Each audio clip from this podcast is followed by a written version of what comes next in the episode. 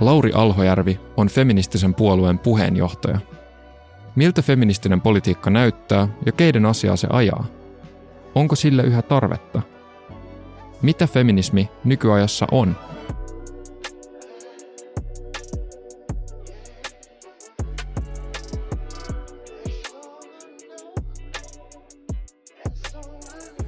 Joo. Nyt päästään vihdoinkin ää, asiaan. Ollaan tässä säädetty ihan riittävän pitkään.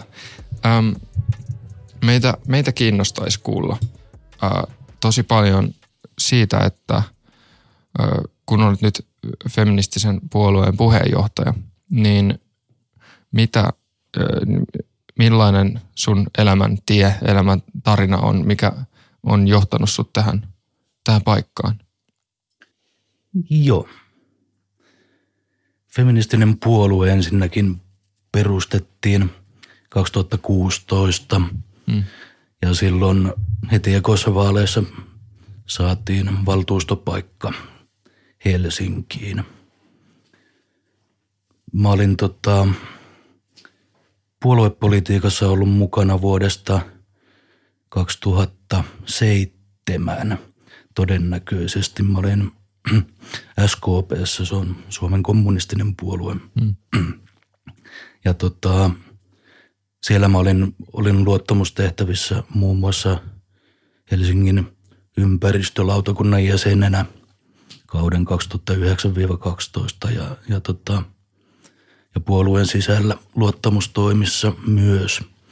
Mm. Siellä tuli vähän ö, kahnauksia, jotka johtivat siihen, että mä – erosin puolueesta aikoinani, mutta jäin, jäin siihen liepeille toimimaan ja olin vaaleissa sitoutumattomana ehdokkaana mukana ja kaikkea tämmöistä.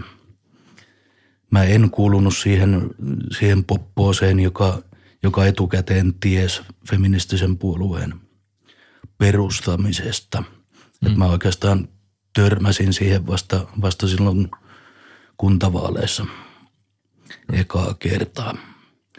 Mutta sittenhän mä innostuin siitä, että, että tämä on suunnilleen sitä, mitä mä oon ettinyt. Se oli paitsi oikeamielinen, niin, niin tuore ja innokas. Uutta tulokulmaa siihen politiikkaan. Niin sitten mä liityin vuonna 2018 – feministiseen puolueeseen ja siitä lähtien mä oon toiminut siellä luottamustehtävissä ensin puoluehallituksessa kolme vuotta ja sitten kaksi vuotta puoluesihteerinä ja nyt elokuusta lähtien puheenjohtajana. Mistä sun niin kuin, poliittinen kiinnostus heräsi? Silloin 2000-luvun alussa oli, oli tota, Jenkkien hyökkäys Irakiin. Mm-hmm. Ne oli isot mielenosoitukset ja, ja siitä oikeastaan semmoinen joukkovoiman näyttö tuli mulle ekaa kertaa. Yhteiskunnalliset asiat olivat kiinnostaneet aiemmin, mutta, mutta mä en, en ollut puoluepolitiikkaan mm-hmm. viehättynyt – Joo. Miten sä kuvailisit, ootko sä, oot sä ollut koskaan kosketuksissa, sä oot ollut SKPssä ja nyt feministisessä puolueessa, eli molemmissa tämmöisissä pienpuolueissa. Ja nämä, nämä vaikuttaa toimivan vähän niin kuin kahtena omana kenttänä, että on, on nämä tavallaan, tavallaan se niin kuin valta, ns. jotenkin valtapuolueet, semmoiset aika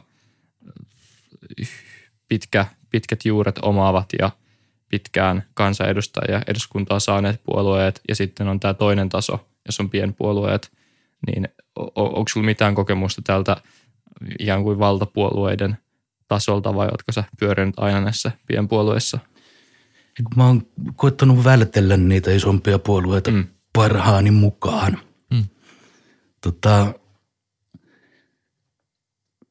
siinä on, on semmoinen näkemysero näillä puolueilla, että – että eduskuntapuolueet ajattelee, että, että sitä valtaa käytetään parhaiten ja oikeastaan ainoalla tavalla siellä hallituksessa.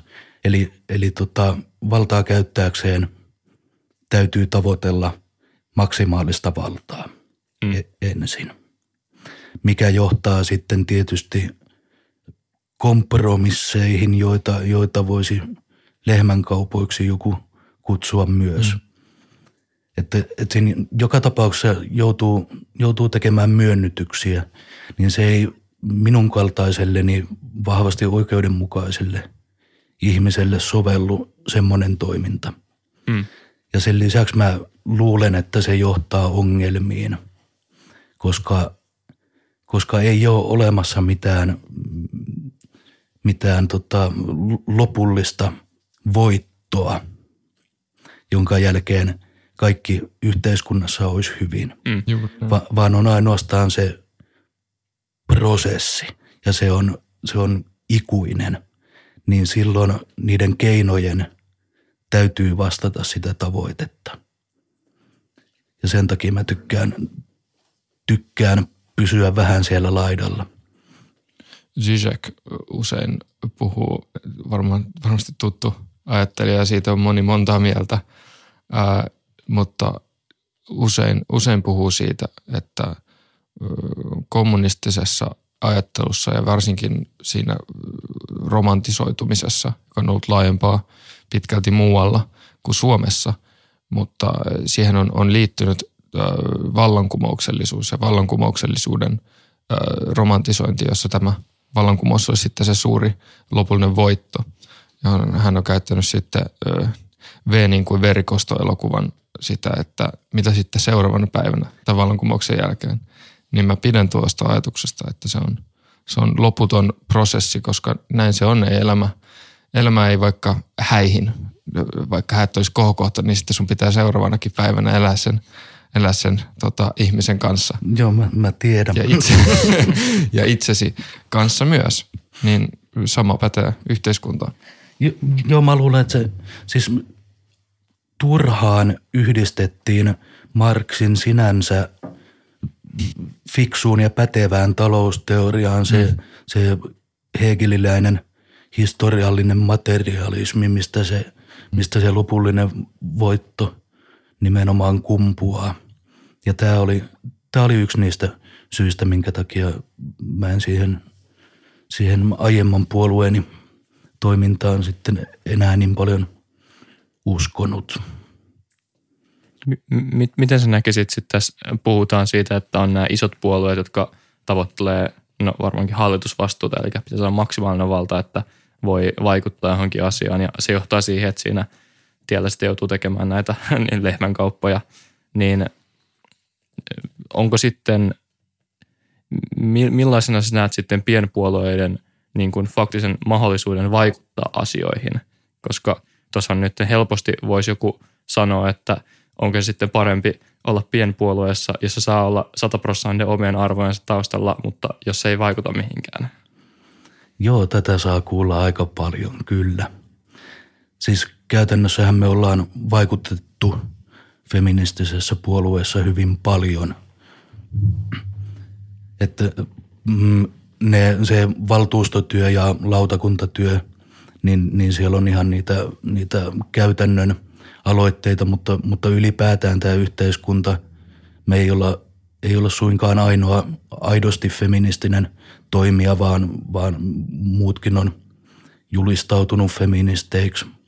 Ja, ja se on johtanut siihen, että näitä ajatuksia kuunnellaan entistä tarkemmin ja, ja Juhana Vartiaista myöten poliitikot haluaa julistaa olevansa feministejä – että osa niistä on, on aidosti ja, ja osaa käyttää sitä mm. mainostamiseen lähinnä, mutta tuota, mutta mut onhan tämä tää ilmapiiri yhteiskunnassa muuttunut o, osittain feministisen puolueen ansiosta.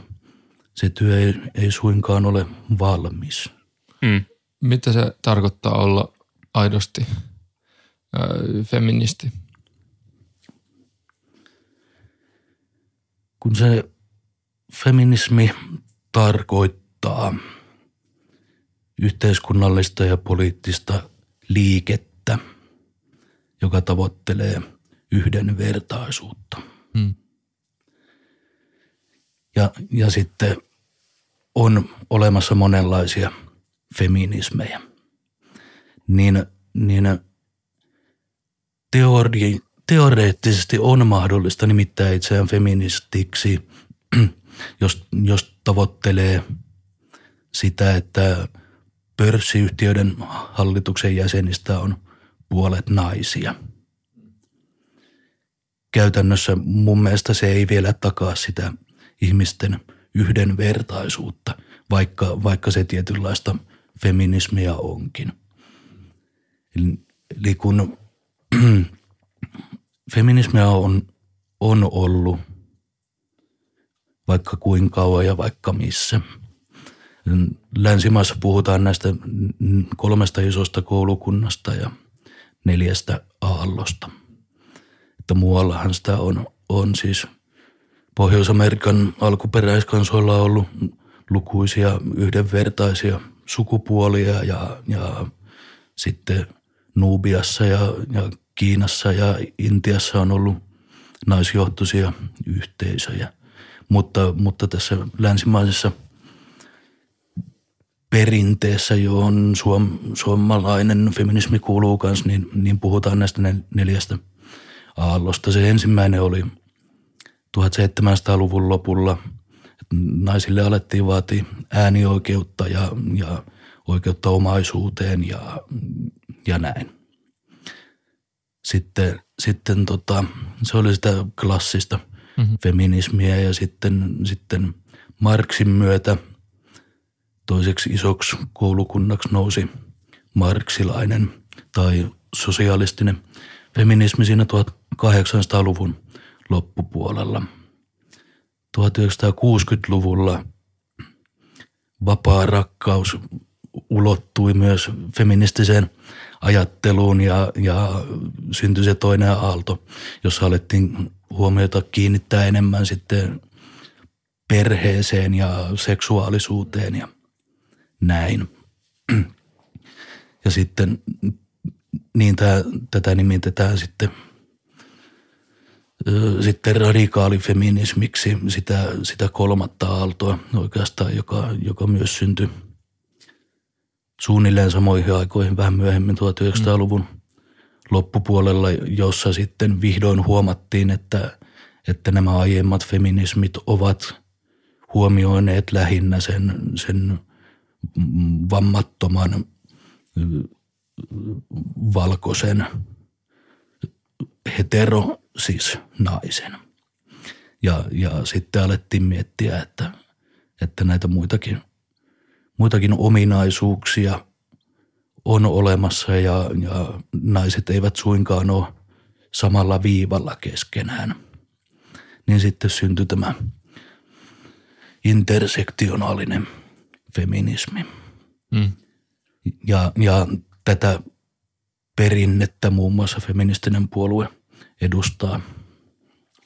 Mitä, mitä sitten yhdenvertaisuus tässä tarkoittaa, kun se on se tavoiteltava asia, se on se päämäärä, minne koitetaan niin kuin pyrkiä, niin mitä se tarkoittaa? Se on tarkoittanut feminismissä sitä sukupuolten yhdenvertaisuutta, että, ajatuksena on ollut se, että, että mies sukupuoli dominoi keskustelua ja, ja kyllähän se näkyy, näkyy palkoissa ja, ja, ja keskustelussa ja, ja näin muutenkin. Sitten, sitten se marksilainen feminismi keskittyi tietysti luokkien mm-hmm. yhdenvertaisuuteen.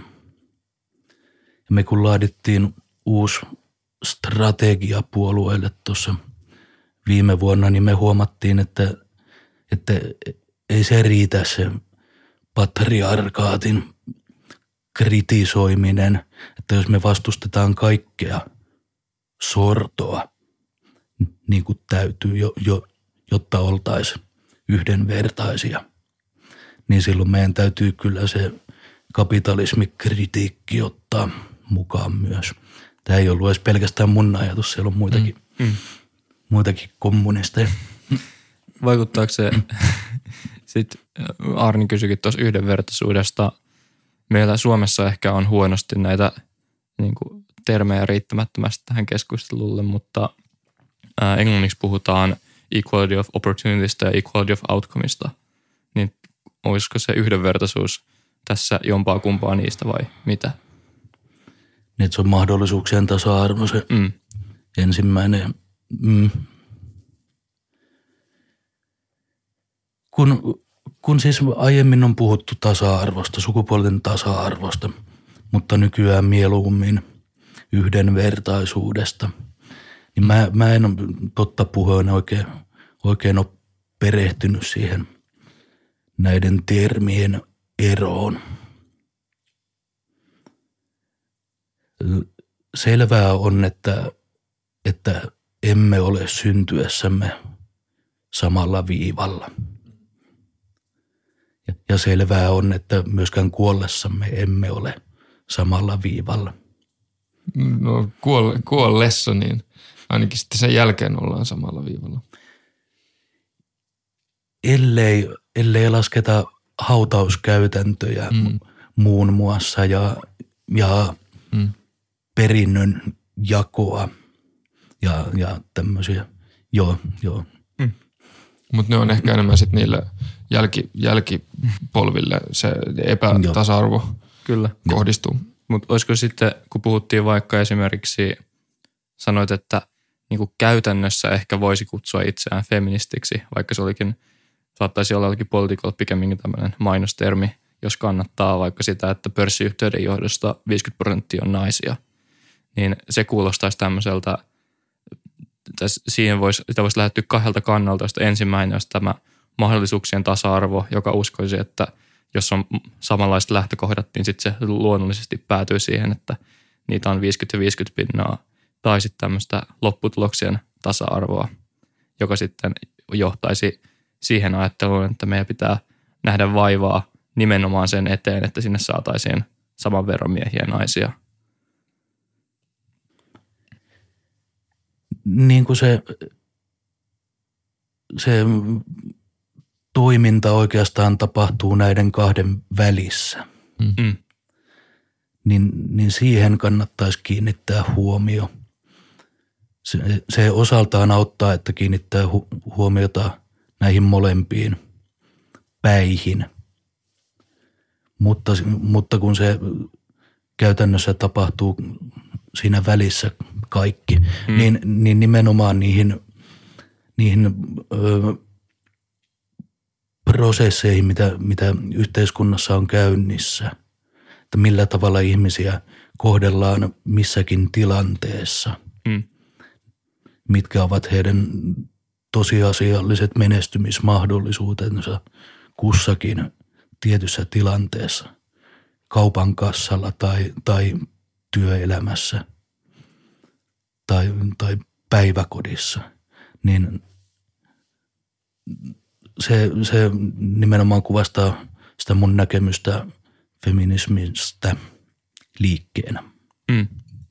Entäs sitten kun puhutaan, puhutaan feministisestä politiikasta ja puhutaan siitä, että ollaan tultu jo pitkälle, mutta on asioita vielä niin kuin tekemättä, niin mitkä, miten tavallaan feministinen tai feminismi tämmöisenä ehkä kriittisenä teoriana – sitten istuu politiikkaan, koska mä pystyisin mun omassa päässäni järkeilemään, jos puhuttaisiin vaikka taloustieteestä ja feminismistä, niin silloin feministinen taloustiede voisi tarkoittaa sitä, että koitetaan ymmärtää paremmin vaikka tällainen niin kuin kotona tapahtuvan työn arvo siinä yhteiskunnassa, mikä ei välttämättä sitten näkyisi mitattavissa euroissa. Ja toisi esimerkki taloustieteestä, ehkä feministisestä taloustieteestä, mutta – niin, kuten kuten niin kuin toimivan kriittisen teorian kuuluukin niin. tehdä, niin rikastaa sitä niin. kenttää jollain tavalla. Niin mitkä, mit, mitkä näkisit, voisi antaa jotain samankaltaisia esimerkkejä feministisestä politiikasta, että millä tavalla se feminismi istuu siihen ja nostaa tämmöisiä asioita, joita nämä muut vallalla olevat teoriat tai puolueet, joilla on ideologiat, niin ei, ei huomaa niitä asioita. Nyt on, on näiden ekokatastrofien myötä tullut aika, aika selväksi, että, että tässä vaaditaan jonkinnäköistä kokonaisvaltaista teoriaa. Mm. Että, että tietysti voidaan yrittää ratkaista näitä niin kuin yksi kerrallaan. Ensin ilmastonmuutos pysäytetään ja, ja sen jälkeen putsataan Itämeri ja, ja näin päin pois. Mutta kun nämä kaikki on sidoksissa toisiinsa. Mm. Ja sitten meillä on samaan aikaan on finanssikriisejä säännöllisin väliajoin ja, ja muita talouskriisejä. Ja demokratia on kriisissä johtuen just tästä, tästä talouden vallitsemasta asemasta ja, ja oikeastaan kapitalismista, että kansainväliset kauppasopimukset sanellaan tiettyjen tahojen toimesta ja ne, ne vaikuttaa sitten alkuperäiskansojen asemaan Amazonilla ja, ja ne ei pysty sitten taas siellä, siellä suojelemaan sitä sademetsää ja, ja kaikki – kaikki liittyy yhteen. Tämä on feminismin neljännen aallon näkemys. Se, se on alkanut levitä 2010-luvun alussa tämmöinen laajempi katsantokanta feminismissäkin. Niin, niin sen takia vaaditaan sitä, että, että joku edes puhuu siitä, että nämä asiat liittyvät yhteen, vaikka ei olisi vielä valmiina sitä – kokonaisvaltaista teoriaa. Mm. Ja mä luulen, että, semmoista ei välttämättä kannata lähteä laatimaankaan, koska, koska niitä muuttujia on niin paljon. Mutta se, että, että mietitään edes millä tavalla nämä, nämä asiat on yhteydessä toisiinsa, että jos tehdään tällainen päätös jossain, jollain, jollain politiikan osa-alueella, niin miten se vaikuttaa ihmisiin sitten tai, tai perhosiin mm-hmm. jossain muualla. Mm. Kyllä miele- mielenkiintoista.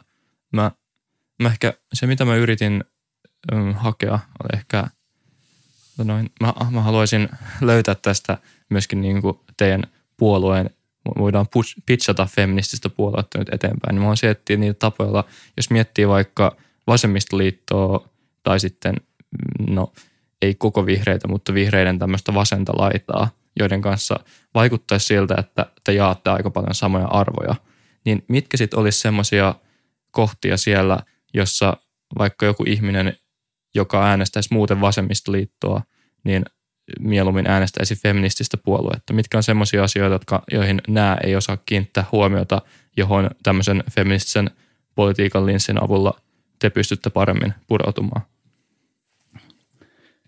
No ensimmäinen juttu on se, että, että meillä ei ole naisjärjestöä.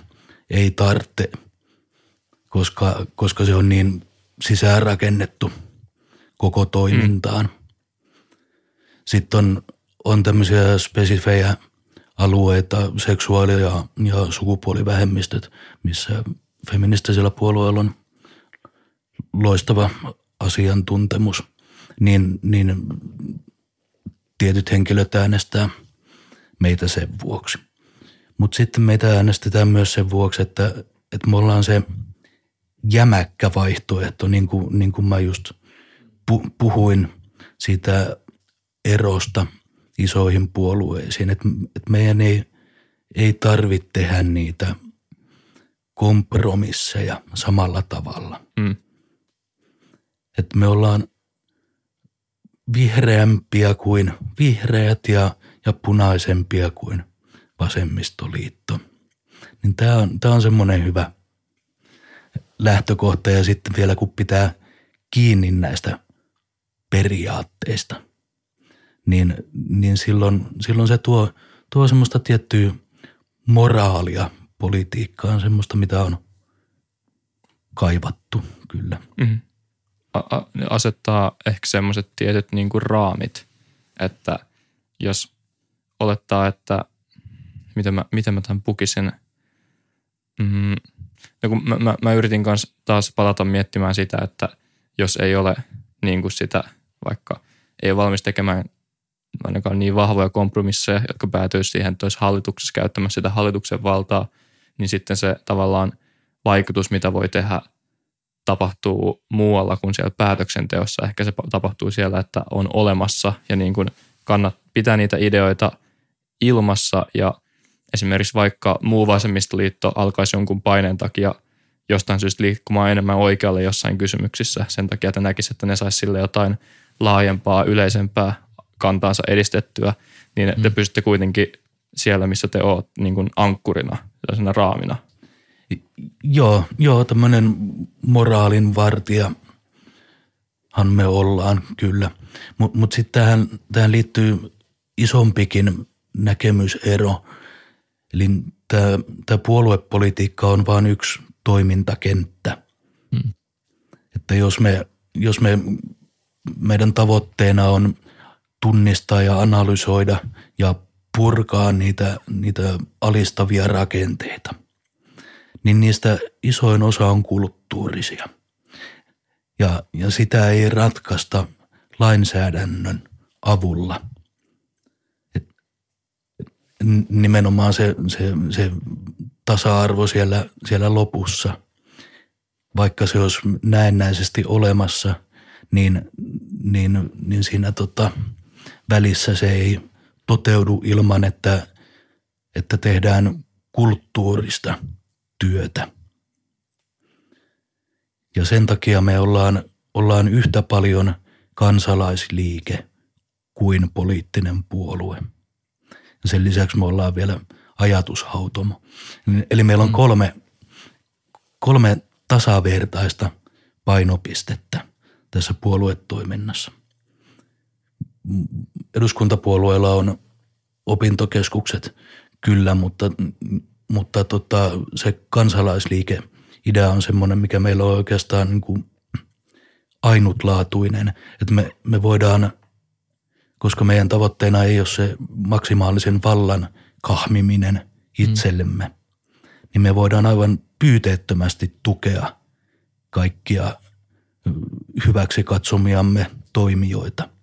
Ei tarvitse mainita meidän puolueen nimeä siinä, siinä jos me jelpataan niitä, kun, se, kun meillä on yhteinen asia ja me edistetään sitä. Ja samalla me voidaan tukea samalla logiikalla myös, myös muita puolueita, mikä on myös täysin ennenkuulumatonta. Mm-hmm.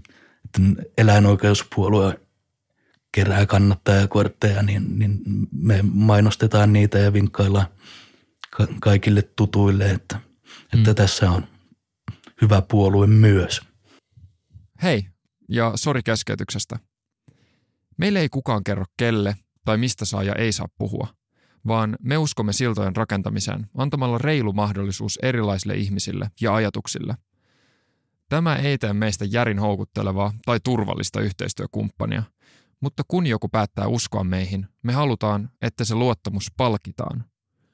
Havu on suomalainen perheyritys, joka myy uusiutuvasta luonnon materiaalista, eli puusta, tehtyjä Suomessa suunniteltuja tuotteita – Koodilla HK15 saat kaikista havun kelloista, korvakoruista ja ruseteista 15 prosentin alennuksen sekä aina ilmaisen toimituksen ja tuet samalla omaehtoista suomalaista journalismia. Käy tsekkaamassa mallistoa osoitteessa www.havuwatches.com ja hyödynnä 15 prosentin alennus koodilla HK15. Vitsi, mulla oli, joku, ihan, mulla oli mielestäni hyvä kysymys. No. Mä kadotin sen, koska kuuntelin sun hyvää selitystä. Koska se, se oli todella, ää, mä, mä todella jäin pohtimaan, mutta Matti sen itse asiassa jo keskenäänkin avasi, että mikä yes. sitten teidän, ää, miksi te olette tavallaan poliittinen puolue, jos te ette etsi poliittista valtaa. Mutta jos sitä käyttää kanavana kulttuurilliseen vaikuttamiseen ja sitten mahdollisesti myöskin laajempaa vaikuttamiseen sillä poliittisella kentällä, niin sitten siinä onkin jo – niin kuin järkeä. Ehkä, ehkä se, että vaikka tähän ei välttämättä olisi selkeää kysymystä, niin selkeää vastausta, niin mitä, mitä näitä esimerkkejä tällaisista sortavista rakenteista niin mm. niin kun olette löytäneet? Mitkä, nyt, mitkä on akuuteimpia semmoisia, joita pitäisi korjata? Kulttuurillisia tai ei? Niin, no Suomi on, on siellä tota, EUn vaarallisimpien maiden joukossa naisille ja tytöille. Ja EUn kaikista rasistisin valtio, niin, niin nämä nyt aivan ensimmäisenä tulee mieleen nämä, tää, puhutaan, puhutaan rakenteellisesta rasismista, vaikkapa että, että työnhaussa, mm-hmm. sitähän on julkikset testannutkin, että heidän CVllään ei, ei saa duunia, jos, jos nimi on, on romaanin. Mm. Mm. Niin, ja ja, ja sitten taas, taas sen tota, väkivallan kohdalla niin on tämä on tää machokulttuuri nyt, nyt melkoinen. Et se kuvaa myös sitä feminismin neljättä aaltoa, että, että miehet on tullut yhä enemmän mukaan siihen toimintaan, koska ovat havainneet, että enää, enää ahtaat sukupuoliroolit palvele heitäkään nyt oikeastaan. Että ei siellä nakkikiskalla ole mikään pakko tapella. Eikä ole pakko ottaa sitä, sitä lihistä kahdella nakilla, jos ei välttämättä halua. Mm. Nykyään on niitä kasvispihvejä siellä kanssa. Mm. Jos, jos jäädään hetkeksi vielä tuohon, mitä sanoit. Nyt täällä lentää joku helikopteri meidän yli. Mutta ei ole, ei ole siltikään mitään verrattuna siihen, kun me oltiin tää, me oli Ensen, joka on tämmöinen peliorganisaatio, niin Natu podcastissa. Ja me oltiin heidän toimistolla ja sitä tuntui siltä, että sitä rakennusta purettiin siinä ympärillä. Että siellä oli kaikista suunnista aika, aika kovat porauksen äänet värittivät sen meidän keskustelua. Taisi korjata kattoa tai jotain se suoraan yläpuolella. Korvia huumaava meteli. Mutta niin, äh, niin, niin, se mihin mä olin tarttumassa vielä. Sanoit semmoisena niin kuin ikään kuin itsestäänselvyytenä, että Suomi on Euroopan rasistisin maa, niin mi- mi- mitä, mitä se tarkoittaa, kun mä tiedän, että aika monet ihmiset ei olisi siitä samaa mieltä? Eikä tarvi olla, kun se ei ole mielipidekysymys, vaan tutkimus. Se viimeisin tutkimus, nyt taisi tulla joku uusi, mutta sitä edellinen mun ymmärtääkseni käsitti jonkun 18 Euroopan unionin maista, joita on kuitenkin yli 18, niin, mit, niin, mm. niin tällaisella ei kuitenkaan voida mitata sitä, että ollaanko me Euroopan unionin rasistisin maa. Ja se oli myöskin, tämä tutkimus taisi olla tämmöisten vähemmistöön kuuluvien ihmisten tavallaan koettuun rasismiin perustuva, mikä tietenkin jos miettii rasismia, niin ihan – looginen mittari sinänsä ottaa siihen, mutta sitten siellä tutkimuksessa oli myöskin muita, muita kohtia, kuten esimerkiksi Suomi, Suomihan oli aivan niin kuin kärjessä, kun kysyttiin, että oletko kokenut tai niin kuin oletko kokenut rasismia maassasi mm-hmm. ihonvärisi perustuvaa jonkinnäköistä viimeisen vuoden tai oliko se kuuden vuoden aikana. Mutta sitten siellä oli myöskin yksi kysymys, taisi olla, että – kun sut on vaikka pysäytetty liikenteessä, kun poliisi on pysäyttänyt sut liikenteessä, niin oletko kokenut, että se on ollut jotenkin rasis, rasistisesti motivoitunutta, jossa itse Suomi taisi olla yksi niistä parhaista maista, jossa pienin osa ihmisistä koki sen niin. Niin mun on, mun on niin kuin vaikeaa tilata, tota, että Suomi olisi Euroopan, rasist, Euroopan unionin rasistisin maa tällaisena sataprosenttisena totuutena. Toinen, toinen vaikkapa rasistisesti motivoitunut väkivalta olisi ehkä toinen sitten tämmöinen absoluuttinen mittari, jota meillä on myöskin verrattain, verrattain vähän tai on hyvinkin paljon, on maita, joissa se on todellinen päivittäin tapahtuva ongelma, kun taas sitten Suomessa se ei ole aivan ollenkaan yhtä akuuttia, niin on niin, niin sitten kysymys on ehkä kyllä siitä, että mistä mittareista katsoo, eikä välttämättä niin faktasta. Olette aivan oikeassa. Kyllä, kyllä tämä, tämä liittyy nimenomaan siihen, millä tavalla siitä tutkimuksesta mm-hmm. uutisoitiin. Niin kyllä, joo. Joo, ei kaikki ole ihan huonosti. Mm. mutta, mutta tämä, tämä nimenomaan tuo esiin sitä, että niitä ongelmia on aika paljon kuitenkin olemassa. Kyllä, ja kun kysymys, kysymys oli, että mitä tällaisia sortuvia rakenteita on, niin on ihan loogista ajatella, että Suomessa, joka on yksi historiallisista tämmöisistä Euroopan eniten homogeenisistä valtioista, niin rasismi voi helposti näyttäytyä yhtenä erittäin suurena ongelmana. Ja, Joo. Niin ja, ja sen lisäksi siis mehän ei, ei puolueena työskennellä ainoastaan Suomessa, että vaikka, mm. vaikka täällä asiat olisi kuin hyvin tahansa jossain vaiheessa, niin, niin maailmassa ei välttämättä ole.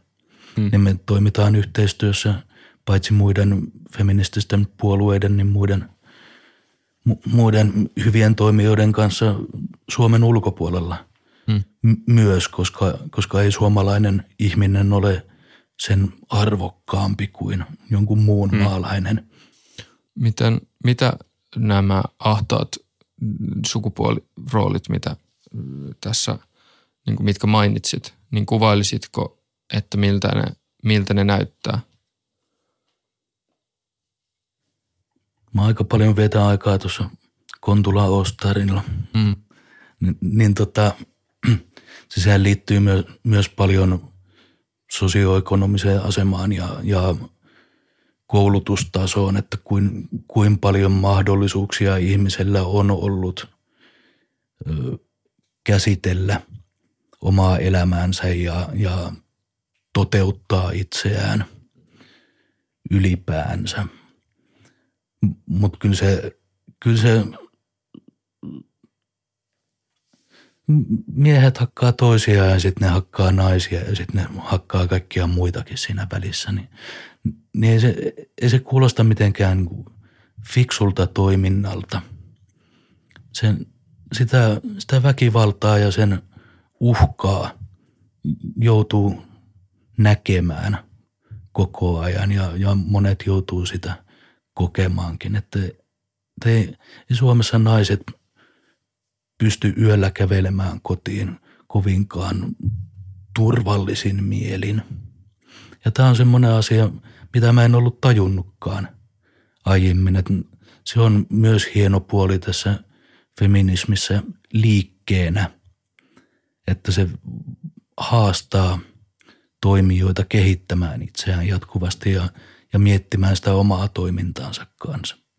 Mm. Et, et, et, jos mä kävelen – yöllä kotiin jonkun, jonkun tota, niin, kävelen ja, ja sitten vastaan tulee joku naisoletettu. Niin ei mun ole mikään pakko tuijottaa sitä ihmistä, koska nykyään mä tiedän, että se, jos mä tuijotan sitä, lisää ahdistusta hänessä.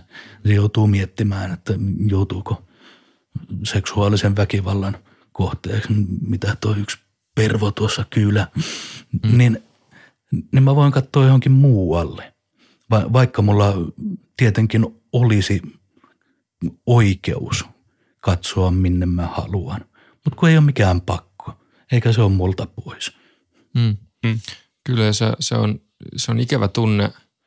Olen itsekin havainnut esimerkiksi illalla tai yöllä kävellessä, että oma niin kuin presenssi ahdistaa vaikkapa jos sattuu kävelemään niin kuin takana, niin se voi olla tosi, se voi kokea itsensä niin kuin uhatuksi. Mutta tuosta palaten tuohon väkivaltaan, niin uskotko, että siis se, miksi valtaosa, jos katsotaan nettoväkivaltaa, niin suurin osa siitä on miesten toteuttamaa niin että tämä on kulttuurillinen ilmiö, löytyykö ne syyt sieltä vai löytyykö ne vaikka biologiasta tai no, ne on ehkä ne kaksi yleisintä selitystä. Kyllä mä mieluummin selitän yhteiskunnallisia ilmiöitä kulttuurisina kuin, kuin biologisina. Mm. Nämä kulkee käsi kädessä kanssa, mutta, mutta siis perusajatuksena on just se, että, että ihminen pystyy kuitenkin hillitsemään itseään ja, mm. ja toimimaan oman tahtonsa mukaisesti muuttamaan toimintaansa, niin, niin se tarkoittaa sitä, että, että se biologia ei sanele. Se voi mm. antaa, antaa tiettyjä viitteitä siitä toiminnasta, mm. mutta, mutta loppujen lopuksi ne on kulttuurisia Toisaalta asioita. jos me nyt katsotaan vaikka tätä väkivaltaa, niin väkivaltaa ei todellakaan tee kaikki miehet. Jos me tehtäisiin nyt kyselytutkimus kaikille Suomen miehille, että oletko koskaan ää, aikuisiellä pahoinpidellyt jonkun, niin se olisi 90 jotain prosenttia ei olisi. Tai joku muu, muu vastaava, mm. niin se nyt ei vähintäänkään kosketa niin kuin kaikkia miehiä. Eli se on joku, joku prosentti ää, miehistä, jotka on ää, väkivaltaisempia. Ja näissä ihmisissä on itse asiassa yleensä se, että tämä väkivaltaisuus on huomattu jo hyvin, on huomattavissa lähestulkoon aina 2-4-vuotiaana.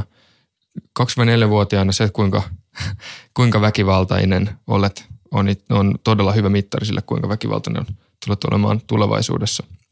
Ja mä olen ihan samaa mieltä siitä, että ö, sosialisointi tuossa iässä, tämä on se, miksi myöskin sosioekonominen tausta on niin tärkeä, koska pitää taata hyvä lapsuus, erityisesti varhaislapsuus, jos halutaan vähentää väkivaltaa. Mutta se ei suinkaan tarkoita sitä, että siitä, siitäkään päästäisiin päästäisi eroon, koska ö, näistäkin tästä murtoosasta niin joku, joku murtoosa on yhäkin niin, niin väkivaltaista, että siihen se on kuin luonnon voima. Että kyllä meillä ihmisillä esimerkiksi persoonallisuudet on semmoisia, joiden kanssa pitkälti – ö, syntyy ja niitä ei, ei oikein voi muuttaa. Mitä, mitä sanoisit tuohon ö, näkemykseen? Joo, joo voi, voi hyvin pitää paikkansa. Mm. Että kun mä päiväkodeissa olen sen 20 vuotta työskennellyt, mm. niin mä, mä sielläkin koitan tietysti vaikuttaa asiaan. Mm. se, se miten paljon se persoonallisuus sitten, sitten vaikuttaa niihin valintoihin, niin se on mielenkiintoinen kysymys.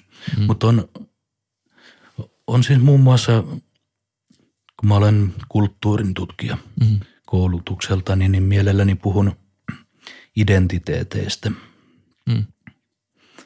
Akateemisen kulttuurin tutkimuksen – oppiaineen perusti Stuart Hall Birminghamissa vuonna 1967. Sillä Hallilla oli semmoinen näkemys identiteeteistä, että ne ei ole mitenkään sisäänrakennettuja mm-hmm. Ihmiseen, vaan, vaan niitä valitaan. On semmoinen, semmoinen kauppa, mistä, minkä hyllyiltä poimitaan mm-hmm. niitä, niitä identiteetin palasia. Mm-hmm. Joko tiedostamatta tai sitten, sitten ihan tiedostaen. Mm-hmm. Ja, ja identiteetit koostuu monista palasista ja ne, osa niistä on, on yhtä aikaa toiminnassa ja osa pomppaa esiin joskus muulloin, koska, koska ajatuksena, joka taas on sitten biologian sanelema enemmän, on se, että, että ihminen haluaa kuulua joukkoon, mutta haluaa myöskin erottautua oma, omana yksilönään. Mm.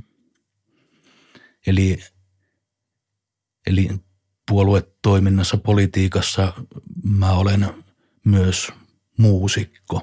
Mm. Se, mä kuulun joukkoon, mutta, mutta identiteettini ei rakennu pelkästään sen varaan, vaan, vaan mä tunnen itseni erikoiseksi sitten mm. tuomalla toisen identiteetin palasen siihen ja – mölkkyä, kun mä pelaan MM-tasolla, niin, niin tota, Oikeasti? niin, niin, niin siellä mölkynpelaajien joukossa mä oon sitten se, se feministi. Mm.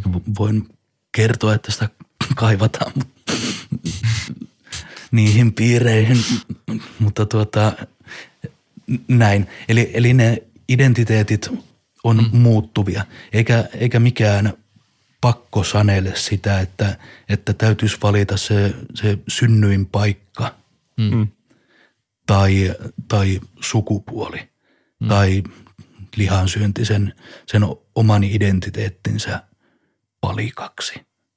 Kyllä, hyvä paralleeli tuolle on vaikka Carl Jungin persona, joka ei ole persona, vaan ö, on se julkinen osa itsestä, joka yleisimmin käytöksestä, käytöstä ohjaa, joka perustuu käsitykseen siitä, mikä on sosiaalisesti hyväksyttävää. Ja tämä on se, joka, tämä on oikeastaan meidän suurin erityisesti julkista toimintaa ohjaava elin.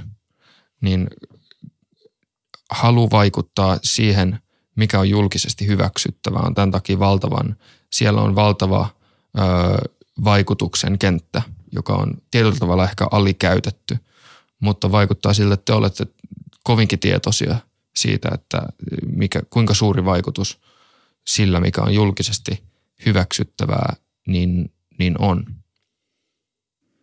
Mitä sanoisit? Kuulostaako about oikealta?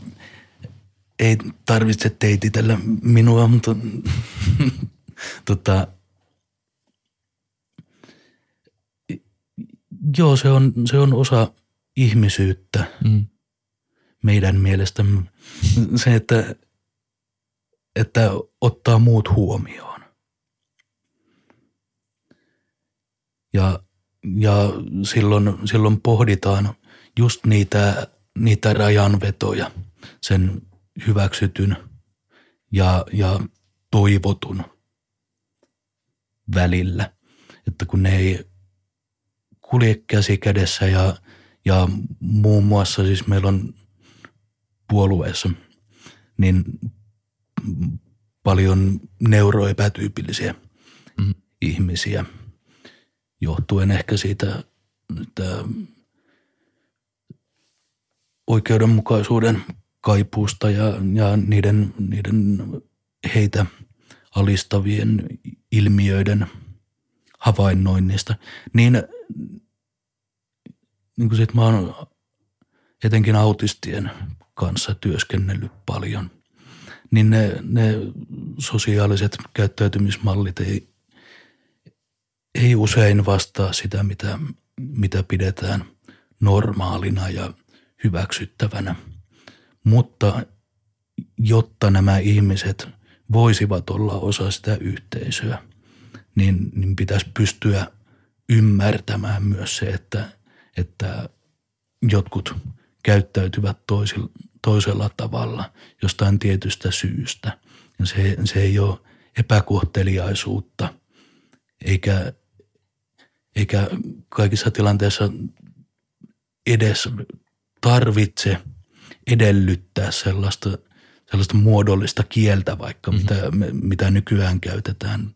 Joten tietyt kansanedustajat ovat haastaneet Mm. tätä näkökantaa muun muassa.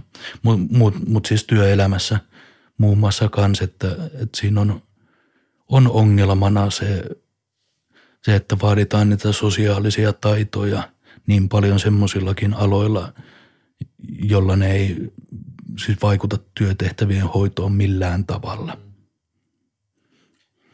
Mm, niin ja ehkä jos puhutaan, me puhuttiin, puhuttiin tällaisista kapeista sukupuolirooleista ja kyllähän niin kuin, etenkin, jos, etenkin jos Suomessa menee kehä kolmasen ulkopuolelle ja puhuu jollekin vanhemmille, vanhemmille ihmisille ja tällaisille, niin meilläkin, meillä, me järjestetään meidän YouTubeen semmoisia kyselyitä, josta itse asiassa yksi kysely, johon, jossa on joku lähemmäksi tuhat, tuhat ääntä, ellei enemmänkin, ja kaikki on yleensä, niin kuin kaikki meidän kyselyt yleensä on silleen niin kuin 90 prossaa, 10 prossaa, 70 prossaa, 30 prossaa. Tuhannella äänellä tasan 50-50 on tällä hetkellä kysymys siitä, että niin kuin pystyisin elämään parisuhteessa niin kuin oman niin kuin poliittisen vasta, vastakohtani kanssa. Mikä on niin kuin, meitä yllätti tosi paljon, että se on noin, jakaa ihmiset noin suoraan. Mä en jotenkin, mä en jotenkin käsittänyt sitä, mutta siellä yksi näistä kommenteista, mikä se on, tällainen, siellä on aina, setämies-kommentit on aika vakio internetissä, mutta yksi kommenteista oli joku sellainen, tiedätkö, että kyllä jos on oikea mies, niin se nainen alkaa ajattelee samalla tavalla sitten ajan kanssa. Mm, tosi hyvä. ja ton tyyppisiä, niin ton tyyppisiä tietenkin näkee, näkee päivittäin. Mm-hmm. Ja, eikä, eli periaatteessa noita tällainen sukupuoliroolien vähintäänkin tuollaista tunkkasta tai niiden vähintäänkin sukupuoliroolien sitä kaikista huonoimpien vähintäänkin sivuvaikutusten perintöä näkee, näkee aika selkeästi. Mutta ehkä poliittisista ääripäistä ja vastakohdista olisi kiinnostavaa kysyä, tämmöistä vihreät ja vasemmistoliitto on ollut aika niin kuin usein, vois, voisiko sanoa, että niin kuin nuorten suosiossa olevia puolueita. Ja näyttikin jossain vaiheessa siltä, että vihreät kasvaa tosi nopeasti sen takia, että etenkin helsinkiläiset nuoret pitää niistä tosi paljon. Ja nyt viime vaaleissa suurin osa nuorten ensi kertaa äänestävien äänistä menikin perussuomalaisille. Niin mitä, mi, mitä ajatuksia tämä herättää sussa ja kertooko se jostain yleisemmästä suunnasta?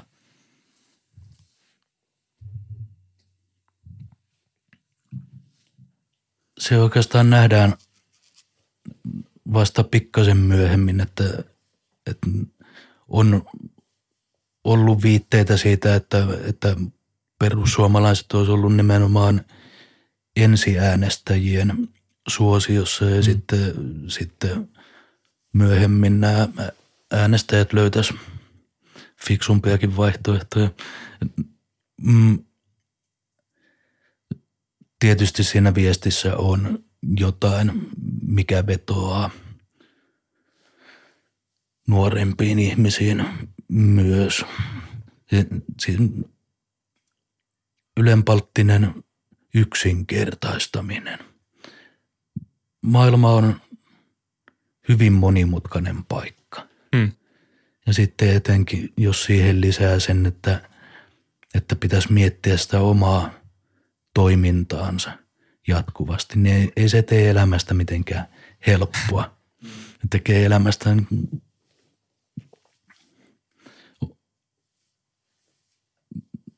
hankalaa. Kyllä. Mm, kyllä. Mut, mutta ja sitten, sitten ihminen haluaa haluu tietenkin simplifioida asioita. Se, se olisi kivaa, jos asiat olisi vähän helpompia ja mustavalkoisia. Toisaalta on semmoisia, vaikkapa mm, jos sisustaa minimalistisesti ja ylläpitää pientä määrää semmoisia ihmissuhteita, jotka on rakentavia ja toimivia ja tekee töitä semmoisessa ympäristössä, joka myöskin tukee tämmöistä yksinkertaista elämää, niin mä uskoisin, että todennäköisesti on huomattavasti tyytyväisempi, ainakin suurin, suurin osa ihmistä olisi huomattavasti tyytyväisempiä, jos niiden elämä olisi yksinkertaisempaa. Ja ehkä se voisi avata myöskin mahdollisuuksia ja antaa enemmän laajakaistaa sitten keskittyä isompiin ongelmiin, jos ei, jos ei oma elämä olisi niin kompleksia.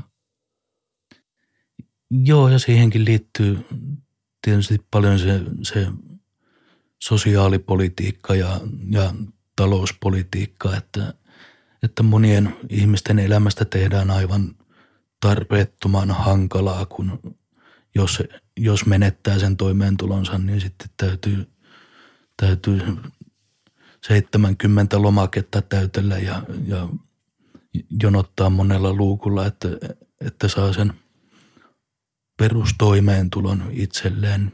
Ei semmoista kukaan toivo, kuin mahdollisimman selkeäksi. Kyllä. Mutta, mutta se ei oikein, oikein poista sitä ongelmaa, että nämä, nämä käsitteet ja yhteydet ovat monimutkaisia. Mm. ja siinä on se ero mun mielestä, että, että sen oman elämänsä voi tehdä helpoksi sillä tavalla, että syö joka päivä makaronia ja, ja, mm. ja tomaattikastiketta. Niin siinä, siinä on yksi asia vähemmän mm. mietittäväksi. Mutta ei se poista, poista sitä, sitä ongelmaa, että silloinkin täytyy miettiä, missä, missä ja millä tavalla nämä, nämä ruoka-aineet on tuotettu ja, ja millä tavalla kuljetettu ja, mm. ja sitten joutuu, joutuu ehkä niitä ravintoarvojakin miettimään. Mm. Ky- kylläkin, mutta... Mm. Se voi olla aika turvottava meininki, jos syö mm. makaronia ja tomattikastiketta joka päivä. Mm. Mutta miten... Uh, No me lähdettiin, me lähdettiin jos kertaan loppuun päin, me lähdettiin liikkeelle siitä, miten tavallaan pienpuolueet on ja etenkin feministinen puolue on tämmöinen vaihtoehto vahvoille isoille se on maksimaalista valtaa kautta niin kuin muutosta mm. ää, vai aiheuttavana puolueena toimiville isolle puolueille, niin entä näetkö sä, näetkö sä se realistisena huolena, että jos vaikka tämä teidän homma siinä, että on enemmän niin kuin kulttuuri, kansanliike, toimintaa, alkaa keräämään niin paljon huomiota, että te alatte saamaan kansanedustajia läpi ää, eduskuntaan, niin onko sitten realistinen huoli, että jossain vaiheessa se vaikuttaminen alkaa olemaan enemmän, nyt, nyt, nyt taas tapahtuu joku SWAT-hyökkäys tänne, mutta al, alkaa olemaan enemmän, että jossain vaiheessa aletaan katsomaan, että oikeastaan me voitaisiin – nämä asioita voisi tuolla hallituksessa ajaa enemmän läpi ja aletaan, aletaan tekemään niitä kompromisseja, mitä suuremmaksi se oma kannatus ja kansanedustajien määrä kasvaa. Pystyykö tällainen teidän kaltainen puolue pitämään kiinni niistä arvoista, jos se kasvaa tarpeeksi suureksi? Toi oli se hyvä kysymys, mikä mulla oli mielessä aikaisemmin. hyvä. Sä lähetit sen mulle telepatialla. Aivan. Aivan. Mun vastaus on, että, että luultavasti ei voi pitää kiinni. Mm. Ja sen takia sitä kasvamista liian isoksi täytyy tietyssä mielessä välttää. Mm, Tämä saattaa, saattaa äänestäjästä kuulostaa vähän omituiselta, mm. mutta, mutta mä haluaisin – korostaa, että, että kun eduskunnan ulkopuoliset puolueet ei saa puoluetukea, mm. niin, niin tota, me ehdottomasti halutaan niitä kansanedustajia, jotta, jotta pystyttäisiin toimimaan taloudellisesti. Ei meistä kukaan saa mitään palkkaa tai, ja muutenkaan ei, ei pystytä tekemään yhtään niin paljon asioita kuin, kuin haluttaisiin. Mm. Niin joo, ja, ja eduskuntatyöllä on oma merkityksensä kyllä, kuten valtuustotyöllä. Et myös myös sen, sen takia, että pääsee, pääsee käsiksi tietoon hmm. toisella tavalla, mutta, mutta siis sen takia myös, että, että niitä alistavia rakenteita ei pysty purkamaan pelkästään sen kansalaistoiminnan avulla, vaan se vaatii myös poliittisia päätöksiä. Eli silloin meidän täytyy, täytyy siis molemmilla tasoilla työskennellä. Hmm. Niin joo, joo, mikähän se on semmoinen 15 hengen eduskuntaryhmä voisi olla aika sopiva. Siinä pysyisi vielä moraali. Mm. Ja äänestäjille tiedoksi, että, että siihen on matkaa vielä. Kyllä saa tulla äänestämään. No mutta se on hyvä, se on hyvä että nyt on sellainen tähtäin, tähtäin asetettu sinne 15 hengen eduskuntaryhmään. Mitä sitten, mm, no kun kuitenkaan ei ole vielä sitä 15 edustajaa ja ei myöskään ole niin paljon mediahuomiota. Tietenkin mm. te olette pääsitte mukaan eduskunta- ja kuntavaaleissa näihin pienpuoluetentteihin, niin sitten on kaikenlaisia tapahtumia ja tietenkin somessa ja näissä voi seurata, mutta kuitenkin varmaan se käsitys feministisestä puolueesta 90 prosentilla kuuntelijoista ainakin ennen kuin ne on alkanut tätä kuuntelemaan, niin on ollut se, että feminismi ää, yritetään nostaa naisten asemaa yhteiskunnassa. Ei ole täysin tarkka määritelmä feminismistä, mutta toi voi tosi hyvin usealla olla se, mikä siellä mielen päällä on. Ja sitten feministinen puolue ajaa sitä. niin syntyy helposti hyvin yksinkertainen kuva, mikä on aika ironista, kun puhuit juuri siitä, miten maailma ei ole hirveän mm. yksinkertainen paikka. Ja te ehkä olette yksi, ainakin tämän kuuleen perusteella, yksi niistä puolueista, joka käsittelee näitä asioita kaikista niin kuin monimutkaisimpina, erittäin vähiten Jep. yksinkertaistaa. Niin kun on kuitenkin tuollainen uhka, että ihmisille syntyy helposti yksinkertaistettu ja epätarkka kuva siitä, mikä feministinen puolue on, niin mitkä sä uskoisit, että on niitä asioita, joita ihmiset ymmärtää feministisessä puolueessa ja feministisessä politiikassa väärin? Se feminismi sanana on, on väärin ymmärretty. Tai, tai tavallaan kuten, kuten siellä alussa mä puhuin, niin, niin tavallaan ihan oikein ymmärretty, koska, koska sekään ei ole mikään yksiselitteinen mm. Mm. käsite. Sitä on tietyt toimijat ehdottanut aina välillä, siis, siis kun on, on näitä feministisiä järjestöjä ja, ja, ja nyt on tullut äärioikeiston puolelta hyökkäys feminismiä vastaan ja sieltä sitä kautta halutaan määritellä feminismi miesvihaksi. Se ei ole, se ei ole suinkaan meidän feministien laatima määritelmä tämä. Niin, niin niissä muissa järjestöissä on myös mietitty, että pitäisikö luopua siitä feminismi-sanasta. Ja samaa, samaa pohditaan aina välillä meidän puolueessa kanssa. Ja jos me oltais semmoinen perinteinen poliittinen puolue, joka, joka tähtää maksimaaliseen äänisaaliiseen, mm. niin voisikin miettiä, että tämä ei ehkä ole se paras taktiikka. Mm.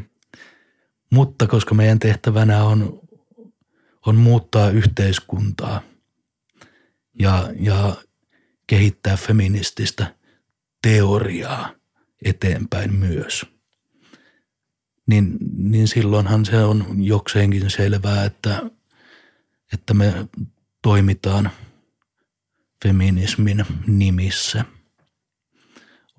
osana sitä, sitä historiallista ja, ja globaalia liikettä. Se auttaa myös meitä muistamaan sen oman paikkamme, jos, mm. jos joku toimijoista väsyy, niin kuin, niin kuin puoluetoiminnassa monesti väsyy, niin, niin häntä helpottaa se muisto siitä, että, että, että hän ei suinkaan ole yksin eikä, eikä suinkaan ainutlaatuisessa tilanteessa, vaan, vaan tämä on tämä kamppailu jatkunut kaikkialla vuosisatojen ajan vähintään.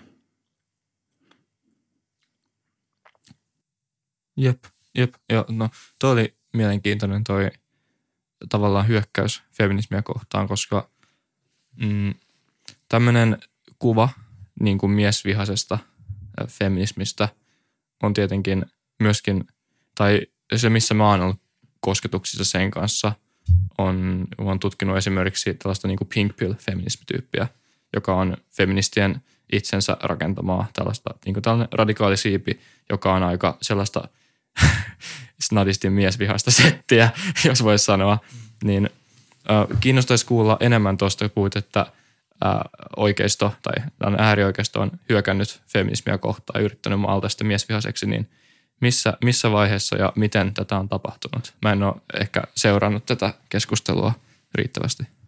Se on ihan viime vuosien ilmiö sen myötä, kun, kun feminismi käsitteenä on yleistynyt – ja alkanut yhä enemmän vaikuttaa yhteiskuntaan ja, ja, ja sitä myötä alkanut uhata vanhoillisia toimijoita, niin, niin kuten kaikkien muidenkin uhkien kimppuun, niin sieltä on, on vastattu sillä tavalla, että, että, että lähdetään määrittelemään uudelleen sitä, mutta te, te feministit hän olette sellaisia, mm-hmm. ettekö olekin. Ja, ja sitten kun tätä toitottaa tarpeeksi kauan, niin, niin tota, yhä useampi ihminen alkaa, alkaa kuvitella, että, että ne feministit on jossain vaiheessa vastannut, kyllä, olet aivan mm. oikeassa, me olemme tällaisia, vaikkei mm. ne vastaisi yhtään mitään. Onko tuossa, mä oon pahoillani vielä koko ajan Arnin puheenvuoroja, Ei, mutta toi jotenkin, toi jotenkin muistuttaa, sano, sano mitä mieltä olet tästä, mutta toi etäisesti muistuttaa ehkä tätä tällaista natsittelukeskustelua, mikä on perussuomalaisiin ja niin kuin on, että puhutaan perussuomalaisista äärioikeista puolella, puhua hallituksesta, että meillä on äärioikeista hallitus. Onko tuossa jotain samoja siemeniä?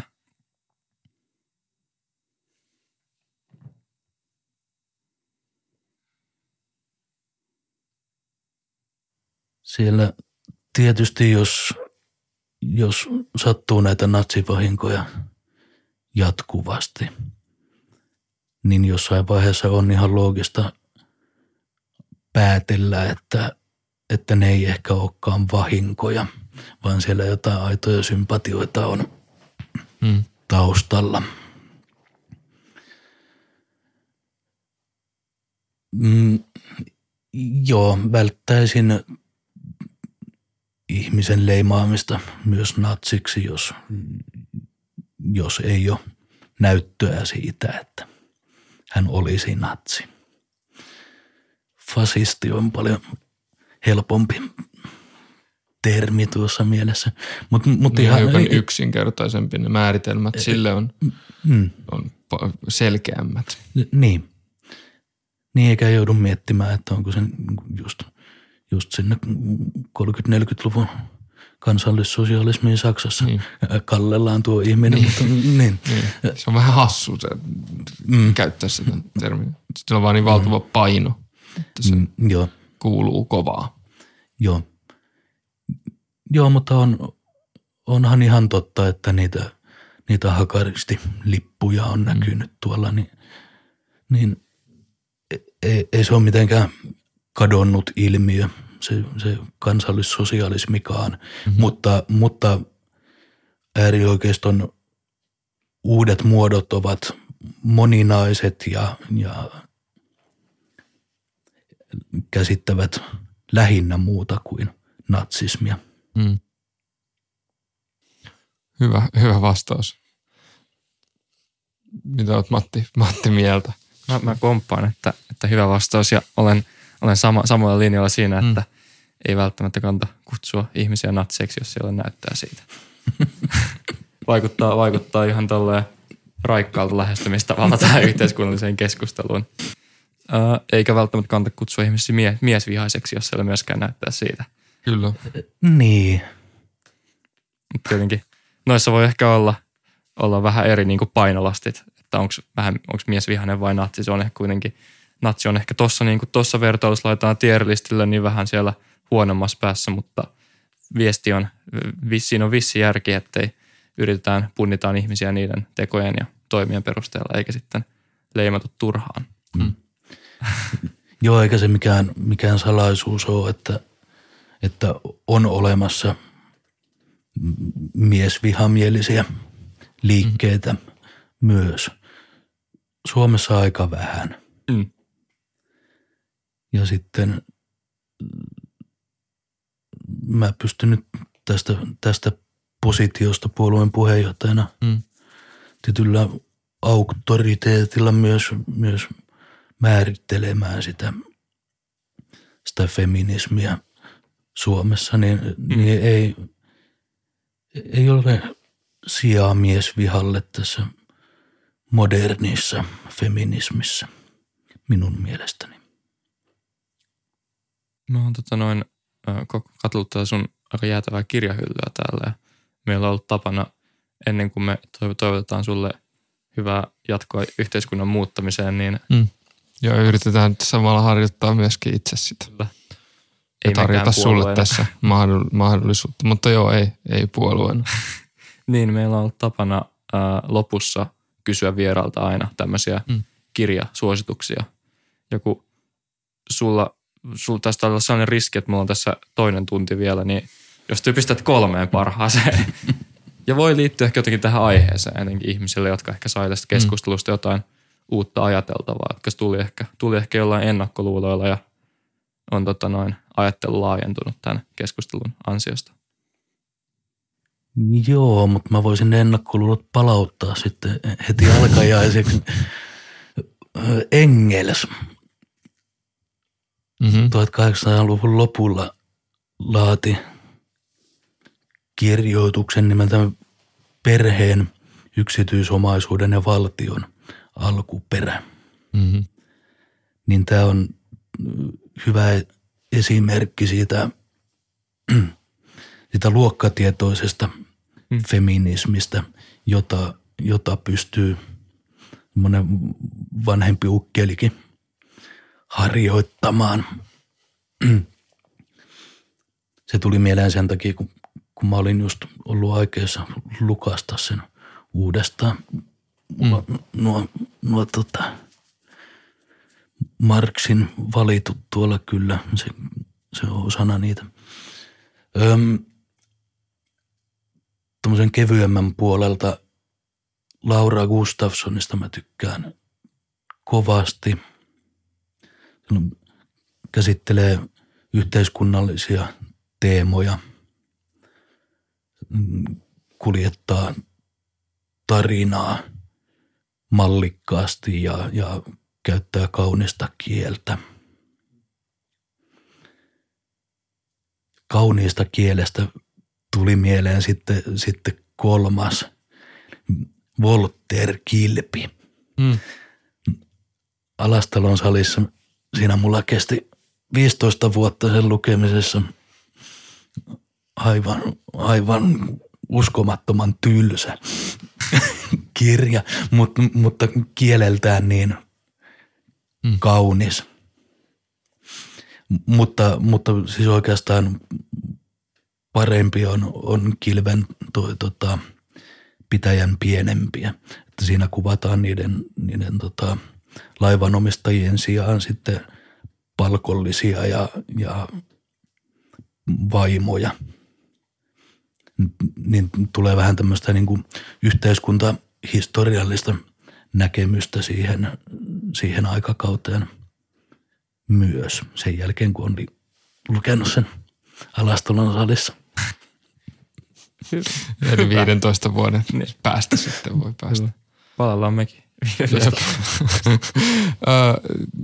Mä voisin antaa myöskin pienen, joka sivuaa tätä aihepiiriä. Ö, Täm, ö, Walter Benjamin on varmasti tuttu, tuttu ja istuu sitten tämmöiseen vanhempaan uusmarksismiin, vahvemmin ehkä kulttuurin, kulttuurin kuin sitten selkeämän ajattelun pohjalta, mutta keskuspuisto on, on ollut ainakin mulle semmoinen suhteellisen elämää avaava, avaava teos ja on muutenkin Walter Benjaminin kirjoituksesta nauttinut suuresti. Hyvä. No minäpä lukasin. Nyt kun helikopteri tulee vielä, haluaisitko kertoa vielä ehkä ihmisille, mistä feministisen puolue löytää, mm. jos haluaa lisää tätä, jos on kiinnostunut, minne kannattaa mennä, miten voi seurata? Feministinenpuolue.fi on se nettisivu. Ja sosiaalisesta mediasta löytyy kyllä F-puolue tai feministinen puolue. Kyllä meidät, meidät tunnistaa sitten. Se on varmaan hyvä merkki. Joo, Hei, kiitos Hyvä. paljon tästä. kiitos. Erinomainen keskustelu. ja Joo,